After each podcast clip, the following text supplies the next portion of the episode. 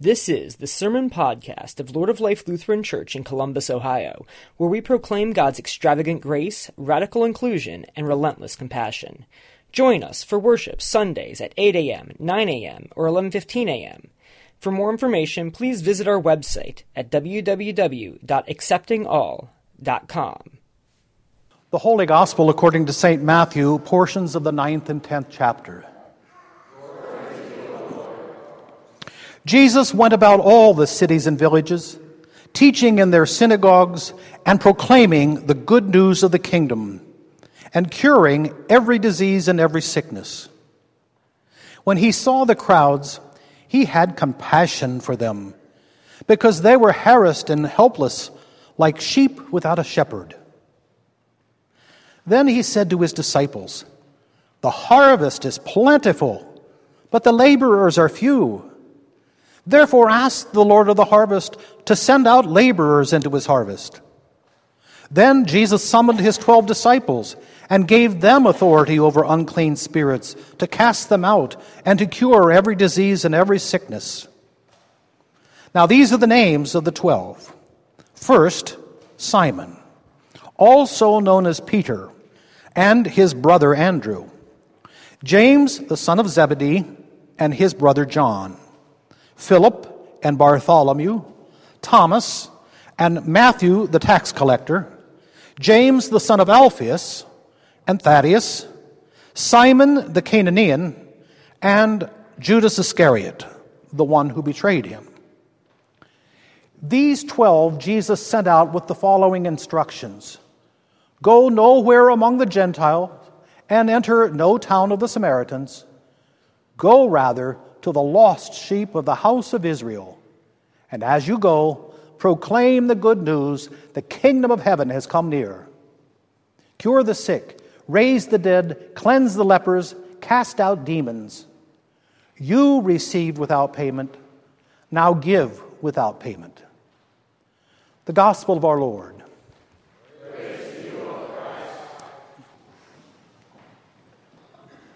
I greet you in the name of our Lord Jesus Christ. Amen. Let's begin our sermon this morning with a question. The question is simply this What is it that moves you to tears? What is it in this world that is guaranteed to make you cry? Maybe it's a Hallmark greeting card or a Hallmark commercial. Isn't it amazing how a 30 second spot and you're a blubbering, blubbering idiot at the end of the 30 seconds? Maybe it's a Walt Disney movie or a story that has a happy ending. Maybe it's attending a wedding and here are the I do's. Maybe it's singing a particular hymn or song that moves you to tears.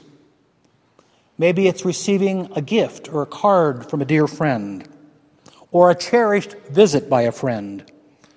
Or maybe it's the memory of a loved one that brings you to tears. Or watching children play or sing a song. Now, I imagine that all of us have one thing or another that will move us and bring us to tears. My wife and my children, they make fun of me because I seemingly am moved to tears so easily. They have a nickname for me. You know what they call me? The Weeper. oh, Dad, you're such a weeper. but you know what it is that moves me to tears more than anything else?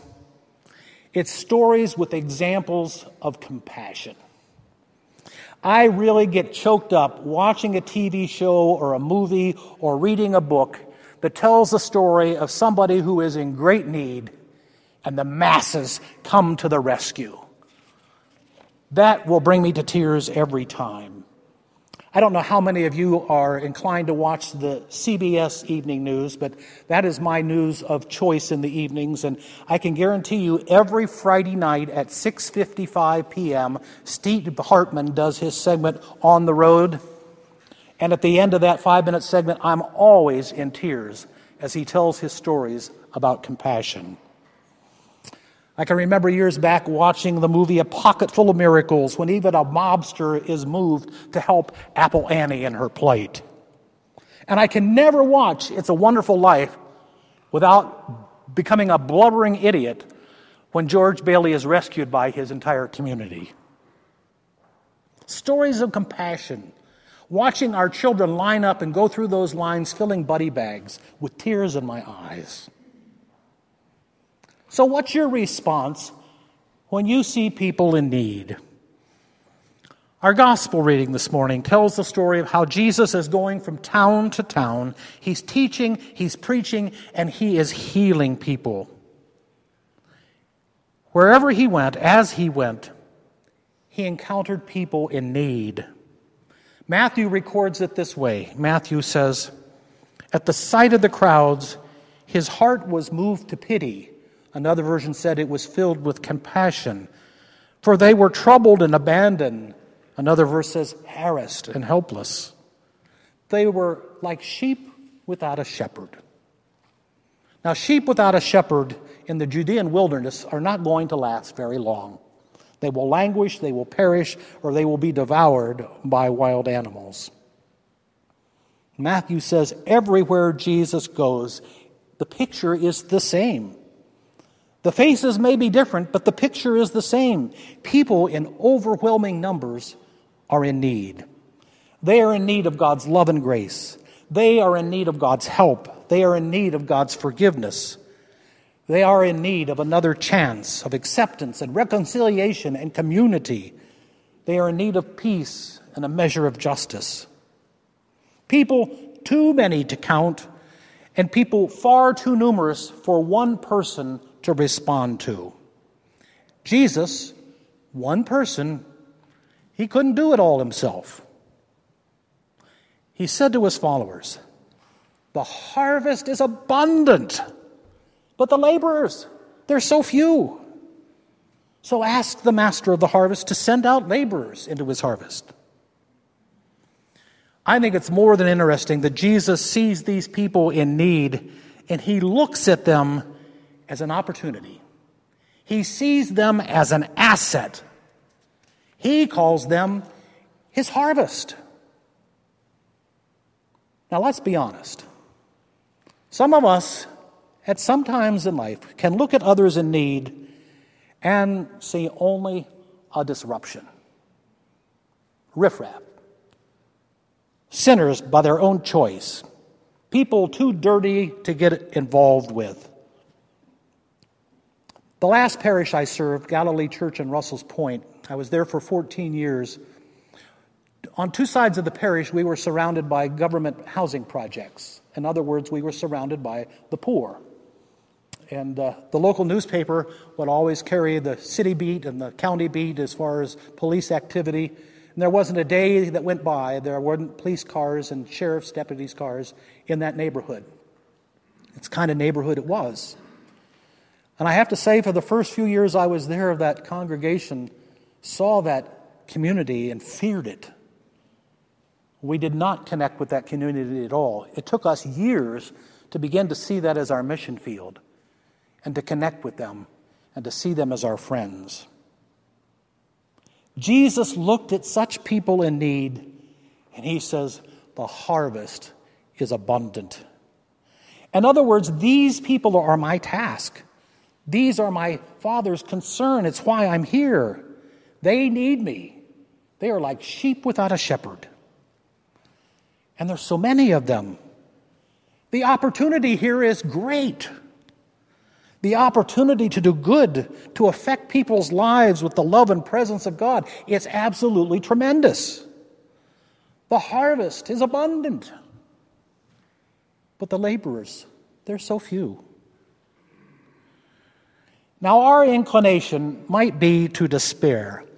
What can I do in the midst of all of this need? But not Jesus.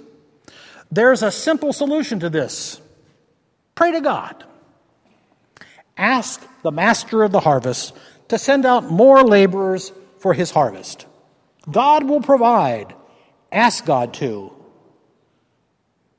And then he summons the 12. I'm nabbing you.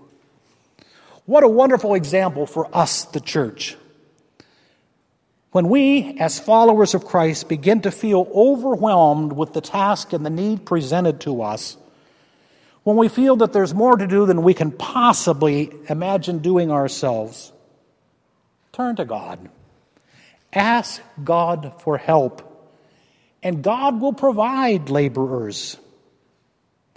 Said one wise person when confronted with darkness, he says, I can either curse the darkness or I can light a candle. Seize the opportunity rather than despair at the moment. And that's exactly what Jesus does. He was moved to compassion time and again. He could not look at a person in need and not feel compassion for them. And he responds himself, setting for us an example. And then he asks God to send out more, to provide more people to respond. Starting with Jesus, one person, who commissions 12 more, who in turn commission, train, and equip others. Down through the centuries, the church has grown to millions who, like Christ, are moved to compassion at people in need and who then disseminate the love and grace that we have received in myriad ways. We do it countless ways here at Lord of Life, and we are just one congregation. Multiply that. This is what we are about. We who have been at the receiving end of God's mercy and grace, we are called and we are sent out to share that same mercy and grace that we have received with others. Now, the question arises but to who and where? And again, Jesus sets the example. When he sends out the twelve, he says to them, Don't go to any pagan territory. Don't enter a Samaritan village. I want you to go to the lost sheep of the house of Israel. Now, initially, that may sound on the surface to be a bit harsh, maybe even exclusive. But I don't think that's how Jesus means it or intends it at all. One has to begin somewhere. And it's Jesus' way of saying, start right here. You need look no further. There are people here in your midst that need love and grace, and you don't need to be sneaking out from underneath that looking somewhere else. Start right here with the lost sheep of the house of Israel. Here is your task. Here is your assignment right here in front of you. These are your brothers and sisters in need. Now, I might put it this way being honest, there are some people who don't move me and who don't move us to heartfelt compassion and tears. Nonetheless, they are greatly in need of God's love and grace and reconciliation. Some people instead move me and move us to anger and resentment, pride, jealousy, maybe even contempt. And sometimes these people are the people who are closest to us, our working companions, somebody in our own neighborhood, people in our own community, perhaps politicians, perhaps it's somebody in our own church body, or maybe even somebody in our own family existing under our own roof. People who bring out the worst in us instead of the best. We don't need to go looking elsewhere to show the love of God when it's needed in the immediacy of our own family, church, and community. We are first called to show the reconciling love of God within our own unique circles of influence. I don't think Jesus meant that his followers were to disregard those beyond Israel's borders. I think he was just saying, here's your starting point. Get your own house in order first. Likewise, I don't think Jesus is saying to us, don't disregard those that are at some distance. I think he is saying, but serve those in need here. Yeah, give to the Lutheran World Hunger Appeal. But you have children hungry right around the corner. Fill those buddy bags. Don't stop filling them. Finally, Jesus says, without cost, you have received. Now, put, Paul puts it this way in our gospel reading this morning. He says, While we were still weak, at the right time, Christ died for the ungodly. Indeed, rarely will anyone die for a righteous person, though perhaps for a good person someone might actually dare to die. But God proves his love for us in that while we still were sinners, Christ died for us. You and I are the recipients of God's love and grace. God had no consideration for cost when he sent Jesus to redeem us. God did not ask a thing from us. When God looks at you and me, no cost is too great. On a personal note, you know that I'm a father. I have two children, Katie and Timothy. There is not a thing in this world I wouldn't do to help and protect those two. And I think if I can love so much as an earthly father, how much more so our Heavenly Father who created us? We have received without cost. You and I, we couldn't pay the bill. God does it for free, He bears the expense. Without cost, you receive, says Jesus. Now, without regard to cost, you are to give. We are to spend our lives, spend our time, spend our possessions unashamedly, without reserve, holding nothing back, as we serve others in God's name.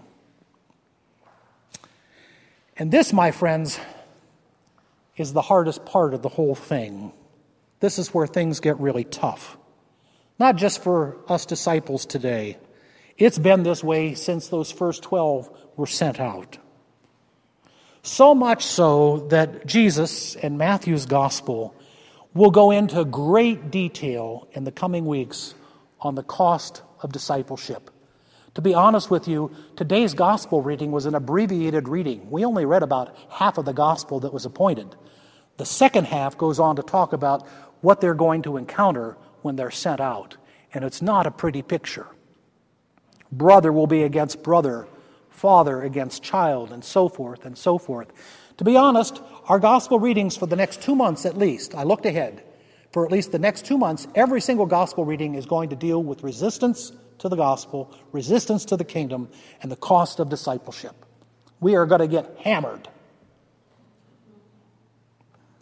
Jesus simply says here in our gospel reading, as he sends the others out to do what he has been doing, he says, Don't hold back. Don't hesitate. Do whatever it takes to get the job done. Don't do it with an eye for what it's costing you. You graciously received from the hand of God, and it didn't cost you a thing. And that is the way you are to give. You know what it's like to receive from the hand of God. Why would you not want others to receive the same thing? In our Old Testament reading this morning, Israel has just been delivered from the hands of the Egyptians. They have fled Egypt. They are encamped at the foot of Mount Sinai. And while they're encamped there, God says to the Israelites, I have saved you for a reason. I created all the peoples of the earth, but you, you, Israel, are my chosen. You are my very special. You will be for me a kingdom of priests. You will be a holy nation serving the rest of the world. We, the church today, we are that new Israel. We are to be God's holy people in this world, bringing the reconciling love of God to all who cross our path. You and I, we are those laborers that Jesus prayed for so long ago. We have been in a continuous line of God's response to that prayer. Jesus prayed for God to send us, and here we are, by golly. Without cost, we have received, and without cost, we are to give. May God fill us with compassion time and again, and may He send us forth as willing companions working in his kingdom. My friends, the harvest is great. Amen.